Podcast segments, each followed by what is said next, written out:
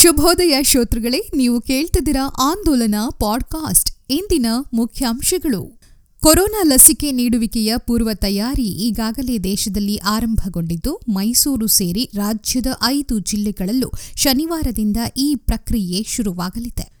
ಗಾರೆ ಕೆಲಸ ಮಾಡಿಕೊಂಡು ಜೀವನ ನಡೆಸುತ್ತಿರುವ ಮಹಿಳೆಯ ಬಳಿ ಮಾಸ್ಕ್ ಧರಿಸಿಲ್ಲವೆಂದು ಪೊಲೀಸರು ದಂಡ ವಸೂಲಿ ಮಾಡಿರುವುದು ಅಮಾನವೀಯ ಕೃತ್ಯ. ಸರ್ಕಾರಕ್ಕೆ ನಿಜಕ್ಕೂ ಕಾಳಜಿ ಇದ್ದರೆ ದಂಡ ಸಂಗ್ರಹಿಸುವ ಬದಲು ಉಚಿತವಾಗಿ ಮಾಸ್ಕ್ ವಿತರಿಸಲಿ ಎಂದು ಮಾಜಿ ಸಚಿವ ಡಾಕ್ಟರ್ ಎಚ್ಸಿ ಮಹದೇವಪ್ಪ ಟ್ವಿಟರ್ನಲ್ಲಿ ಸರ್ಕಾರಕ್ಕೆ ಸಲಹೆ ನೀಡಿದ್ದಾರೆ.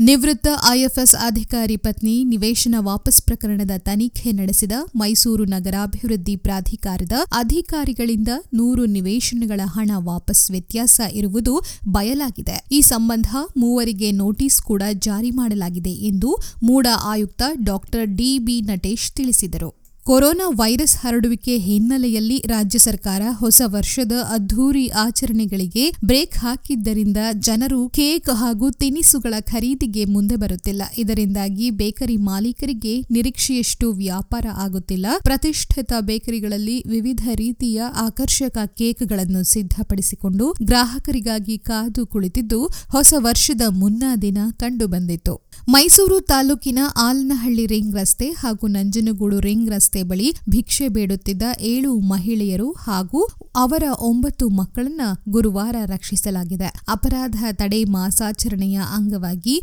ಮಾನವ ಕಳ್ಳ ಸಾಗಾಣೆ ನಿಷೇಧ ಘಟಕವು ನಗರ ಅಪರಾಧ ವಿಭಾಗ, ಮಕ್ಕಳ ವಿಶೇಷ ಪೊಲೀಸ್ ಘಟಕ ಮತ್ತು ವಿದ್ಯಾರಣ್ಯಪುರಂ ಪೊಲೀಸ್ ಠಾಣೆಯ ಸಹಯೋಗದಲ್ಲಿ ರಕ್ಷಿಸಲಾಗಿದೆ. ಈ ಹಿನ್ನೆಲೆಯಲ್ಲಿ ಪೊಲೀಸ್ ಠಾಣಾ ಸಿಬ್ಬಂದಿ ಪುನರ್ವಸತಿಗಾಗಿ ಸ್ತ್ರೀ ಸೇವಾನಿಕೇತನಕ್ಕೆ ದಾಖಲಿಸಿದ್ದಾರೆ. ವರುಣಾ ಕ್ಷೇತ್ರ ವ್ಯಾಪ್ತಿಯ ತಾಂಡ್ಯ ಕೈಗಾರಿಕಾ ಕೇಂದ್ರದಲ್ಲಿರುವ ಏಷ್ಯನ್ ಪೇಂಟ್ಸ್ ಕಾರ್ಖಾನೆ ವಿರುದ್ಧದ ಮೂವತ್ತೊಂಬತ್ತನೇ ದಿನದ ಅಹೋರಾತ್ರಿ ಪ್ರತಿಭಟನಾ ಸ್ಥಳಕ್ಕೆ ಡಿಸಿ ರೋಹಿಣಿ ಸಿಂಧೂರಿ ಗುರುವಾರ ಭೇಟಿ ನೀಡಿ ಅನ್ನದಾತರ ಅಹವಾಲು ಆಲಿಸಿದರು. ಪ್ರಧಾನಮಂತ್ರಿ ಆವಾಸ್ ಯೋಜನೆಯಡಿ ಅತ್ಯುತ್ತಮ ಮನೆ ನಿರ್ಮಾಣ ಮಾಡಿರುವ ಫಲಾನುಭವಿಗಳಿಗೆ ನೀಡಲಾಗುವ ರಾಷ್ಟ್ರೀಯ ಪುರಸ್ಕಾರಕ್ಕಾಗಿ ಕರ್ನಾಟಕ ರಾಜ್ಯದಿಂದ ಆಯ್ಕೆಯಾಗಿರುವ ಮೂವರು ಫಲಾನುಭವಿಗಳ ಪೈಕಿ ಚಾಮರಾಜನಗರ ಜಿಲ್ಲೆಯ ಓರ್ವರು ಇದ್ದಾರೆ. ಹೊಸ ವರ್ಷ ಅಂದರೆ ಸಾಕು. ಕೊಡಗಿಗೆ ಲಕ್ಷ ಲಕ್ಷ ಜನ ಬರುವುದು ಪ್ರವಾಸಿ ತಾಣಗಳಲ್ಲಿ ಸಖತ್ತಾಗಿ ಎಂಜಾಯ್ ಮಾಡುವುದು ಸಾಮಾನ್ಯ. ಆದರೆ ಸತತ ಮೂರು ವರ್ಷಗಳ ಪ್ರಕೃತಿ ವಿಕೋಪ ಹಾಗೂ ಕೊರೋನಾದಿಂದ ಜಿಲ್ಲೆಯಲ್ಲಿ ಪ್ರವಾಸೋದ್ಯಮ ಸಂಪೂರ್ಣವಾಗಿ ನೆಲಕಚ್ಚಿತ್ತು. ಇನ್ನೇನು ಜಿಲ್ಲೆಯತ್ತ ಪ್ರವಾಸಿಗರು ಆಗಮಿಸುತ್ತಿದ್ದಾರೆ. ಪ್ರವಾಸೋದ್ಯಮ ಚೇತರಿಕೆ ಕಾಣುತ್ತಿದೆ ಎನ್ನುವಷ್ಟರಲ್ಲೇ ರೂಪಾಂತರ ಕೊರೋನಾ ಮತ್ತೆ ಹೊಡೆತ ನೀಡಿತು ವರ್ಷಾಂತ್ಯದ ದಿನದಂದು ಸಾವಿರಾರು ಸಂಖ್ಯೆಯ ಪ್ರವಾಸಿಗರು ರಾಜಾ ಸೀಟ್ಗೆ ಭೇಟಿ ನೀಡುವ ಸಾಧ್ಯತೆ ಇತ್ತು. ಆದರೆ ಬೆರಳೆಣಿಕೆಯ ಪ್ರವಾಸಿಗರು ಮಾತ್ರ ರಾಜಾ ಸೀಟ್ಗೆ ಆಗಮಿಸಿದ್ದರು. ಅಂಗವೈಕಲ್ಯ ಕೆಲವರಿಗೆ ಹುಟ್ಟುವಾಗಲೇ ಬರುತ್ತದೆ. ಇದನ್ನು ತಡೆಯಲು ಗರ್ಭಾವಸ್ಥೆಯಲ್ಲಿಯೇ ಸ್ಕ್ಯಾನಿಂಗ್ ಮಾಡಿ ಸಮರ್ಪಕ ಚಿಕಿತ್ಸೆ ನೀಡುವ ಮೂಲಕ ಮಗು ಹಾಗೂ ವಿಕಲಾಂಗವಾಗುವುದನ್ನು ತಡೆಯಬಹುದು ಎಂದು ನಾಗಮಂಗಲ ಪಟ್ಟಣದ ಸಾರ್ವಜನಿಕ ಆಸ್ಪತ್ರೆಯ ಆಡಳಿತ ವೈದ್ಯಾಧಿಕಾರಿ ಹಾಗೂ ಮೂಳೆ ತಜ್ಞ ಡಾಕ್ಟರ್ ಡಿಎಸ್ ವೆಂಕಟೇಶ್ ತಿಳಿಸಿದರು. ಪಿರಿಯಾಪಟ್ಟಣ ತಾಲೂಕು ದೊಡ್ಡ ಬೆಲ್ಲಾಳು ಗ್ರಾಮ ಪಂಚಾಯಿತಿಯ ಚಿಕ್ಕ ಬೆಲ್ಲಾಳು ಗ್ರಾಮದಿಂದ ಸ್ಪರ್ಧಿಸಿದ್ದ ಇಬ್ಬರು ಅಭ್ಯರ್ಥಿಗಳು ಸಮಬಲ ಸಾಧಿಸಿದ್ದರಿಂದ ಅಭ್ಯರ್ಥಿಗಳನ್ನು ಲಾಟರಿ ಮುಖಾಂತರ ಆಯ್ಕೆ ಮಾಡಲಾಯಿತು. ಅಭ್ಯರ್ಥಿಗಳನ್ನು ಚುನಾವಣಾಧಿಕಾರಿಗಳು ಲಾಟರಿ ಮುಖಾಂತರ ಆಯ್ಕೆ ಮಾಡಲು ಮುಂದಾದರೂ ಆಗ ವಿಜಯಲಕ್ಷ್ಮಿಯು ಅನಿತಾ ಅವರ ಪರ ಒಲಿಯಿತು. ಹೊಸ ವರ್ಷದ ಈ ಸಂದರ್ಭದಲ್ಲಿ ಜನರು ಕೊರೋನಾ ವೈರಸ್ ಬಗ್ಗೆ ಮುನ್ನೆಚ್ಚರಿಕೆ ಕ್ರಮಗಳನ್ನು ಮರೆಯದೆ ಕಟ್ಟುನಿಟ್ಟಾಗಿ ಪಾಲಿಸಬೇಕು. ಕೊರೋನಾ ಲಸಿಕೆ ಲಭ್ಯವಾದ ನಂತರವೂ ಇವೆಲ್ಲ ಕ್ರಮಗಳನ್ನು ಮುಂದುವರೆಸಬೇಕು ಎಂದು ಪ್ರಧಾನಿ ನರೇಂದ್ರ ಮೋದಿ ಜನರಿಗೆ ಕಿವಿಮಾತು ಹೇಳಿದ್ದಾರೆ. ನೀವು ಕೇಳ್ತಿದ್ದೀರಾ ಆಂದೋಲನ ಪಾಡ್ಕಾಸ್ಟ್, ಈಗ ಸಂಕ್ಷಿಪ್ತ ಸುದ್ದಿ.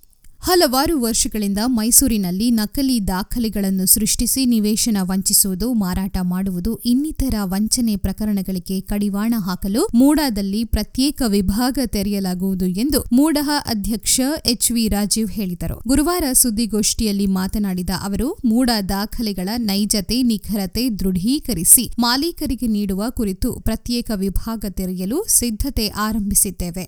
ಮೂಡದ ನಿವೇಶಗಳನ್ನು ಖರೀದಿಸುವಾಗ ಹಾಗೂ ಬ್ಯಾಂಕ್ಗಳಲ್ಲಿ ಸಾಲ ಕೊಡುವ ಮುನ್ನ ಅಂತಹ ನಿವೇಶನಗಳನ್ನು ದೃಢೀಕರಿಸಿಕೊಂಡು ಮುಂದಿನ ಕ್ರಮ ಕೈಗೊಳ್ಳಲು ಮುಂದಾಗಲಾಗುತ್ತದೆ ಎಂದರು.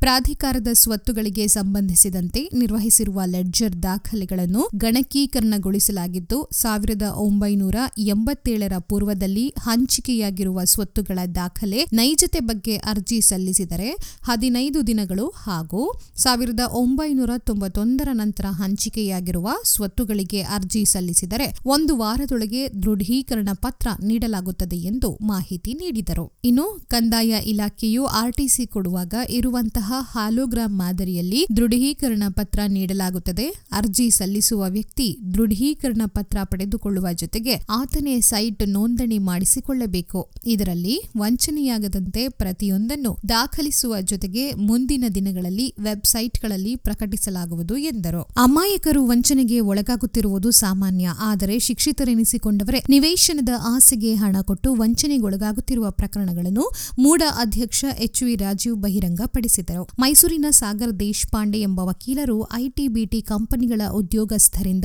ಎರಡು ಕೋಟಿ ರುಗಳಷ್ಟು ಹಣ ಪಡೆದು ವಂಚಿಸಿದ್ದು ಇದೀಗ ಜೈಲು ಪಾಲಾಗಿದ್ದಾರೆ. ಸರಸ್ವತಿಪುರಂನಲ್ಲಿ ವಿಸ್ಮಯ ರೆಸ್ಟೋರೆಂಟ್ ಎಂಬ ಹೆಸರಿನಲ್ಲಿ ವ್ಯವಹಾರ ಮಾಡುತ್ತಿರುವ ಸಾಗರ್ ದೇಶಪಾಂಡೆ, ಮೂಡ ಹೆಸರಿನ ನಕಲಿ ಲೆಟರ್ ಹೆಡ್ ಬಳಸಿಕೊಂಡು ನಿವೇಶನ ಕೊಡುತ್ತೇನೆಂದು ಹೇಳಿ, ಒಬ್ಬೊಬ್ಬರಿಂದ ಐದರಿಂದ ಹತ್ತು ಲಕ್ಷ ರು ತನಕ ಹಣ ಪಡೆದಿದ್ದಾರೆ. ಮೂಡ ಹೆಸರಿನಲ್ಲಿ ಡಿಡಿ ಪಾವತಿಸದೆ ಸಾಗರ್ ದೇಶಪಾಂಡೆ ಹೆಸರಿನಲ್ಲಿ ಡಿಡಿ ಚೆಕ್ ಹಣ ವರ್ಗಾವಣೆ ಮಾಡಿಸಿಕೊಂಡಿದ್ದಾರೆ. ಈತ ನಿವೇಶನ ನೀಡದೇ ಇರುವ ಬಗ್ಗೆ ಅನುಮಾನಗೊಂಡ ವಕೀಲರೊಬ್ಬರು ತಮ್ಮನ್ನು ಭೇಟಿ ಮಾಡಿದರು ಮೂಡ ಹೆಸರಿನ ನಕಲಿ ಲೆಟರ್ ಹೆಡ್ ಬಳಸಿದ್ದರಿಂದ ತಕ್ಷಣ ಲಕ್ಷ್ಮೀಪುರಂ ಪೊಲೀಸ್ ಠಾಣೆಗೆ ದೂರು ಕೊಡಿಸಲಾಗಿತ್ತು. ಈಗ ಪೊಲೀಸರು ಸಾಗರ್ ದೇಶಪಾಂಡೆಯನ್ನು ಬಂಧಿಸಿ ಜೈಲಿಗೆ ಕಳುಹಿಸಿದ್ದಾರೆ. ಈತನಿಂದ ಈಗ ಹಣ ರಿಕವರಿ ಮಾಡುವ ಬಗ್ಗೆ ಪೊಲೀಸರು ತನಿಖೆ ನಡೆಸುತ್ತಿದ್ದಾರೆ. ಎಂದು ರಾಜೀವ್ ತಿಳಿಸಿದರು. ಪ್ರತಿದಿನದ ಬೆಳವಣಿಗೆಗಳನ್ನು ತಿಳಿಯಲು ಆಂದೋಲನ ದಿನಪತ್ರಿಕೆ ಓದಿ. ಕ್ಷಣ ಕ್ಷಣದ ಮಾಹಿತಿಗಾಗಿ ಆಂದೋಲನ ಡಾಟ್ ಇನ್ಗೆ ಭೇಟಿ ನೀಡಿ. ಆಂದೋಲನ ಫೇಸ್ಬುಕ್ ಪುಟವನ್ನು ಮರೆಯದೆ ಲೈಕ್ ಮಾಡಿ. ಧನ್ಯವಾದಗಳು. ಶುಭ ದಿನ.